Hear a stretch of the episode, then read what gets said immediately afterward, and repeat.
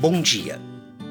Eu sou o pastor Dalcido Galque, da Igreja Evangélica de Confissão Luterana no Brasil, atualmente como ministro na comunidade evangélica luterana do litoral paranaense. A palavra de Deus quer falar com você. E a palavra de hoje, do Salmo 115, versículos 2 e 3, assim nos diz: por que é que as outras nações nos perguntam: Onde está o Deus de vocês? Nós respondemos: O nosso Deus está no céu, ele faz tudo o que quer. Queridos amigos e amigas em Cristo, o convite do Salmo 115 é para que nós tenhamos a nossa confiança em Deus somente e somente a Ele toda honra, toda glória, porque o seu amor não passa e a sua fidelidade é contínua. Claro que nós também podemos chegar ao ponto de nos perguntarmos, como diz o versículo de hoje, por que aqui? As nações perguntam: onde está o Deus de vocês?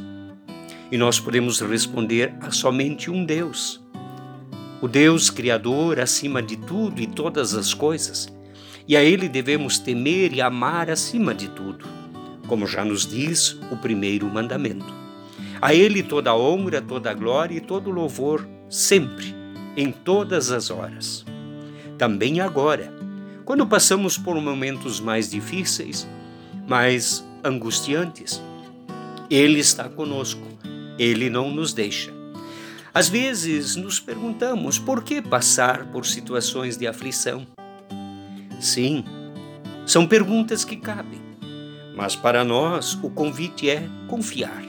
Confiar em Deus, às vezes nem sempre tudo entendemos, nem tudo compreendemos, mas Ele é o nosso Deus presente, misericordioso e compassivo, um Deus que tem paixão por seu povo e que está com seu povo em todas as horas, em todos os momentos.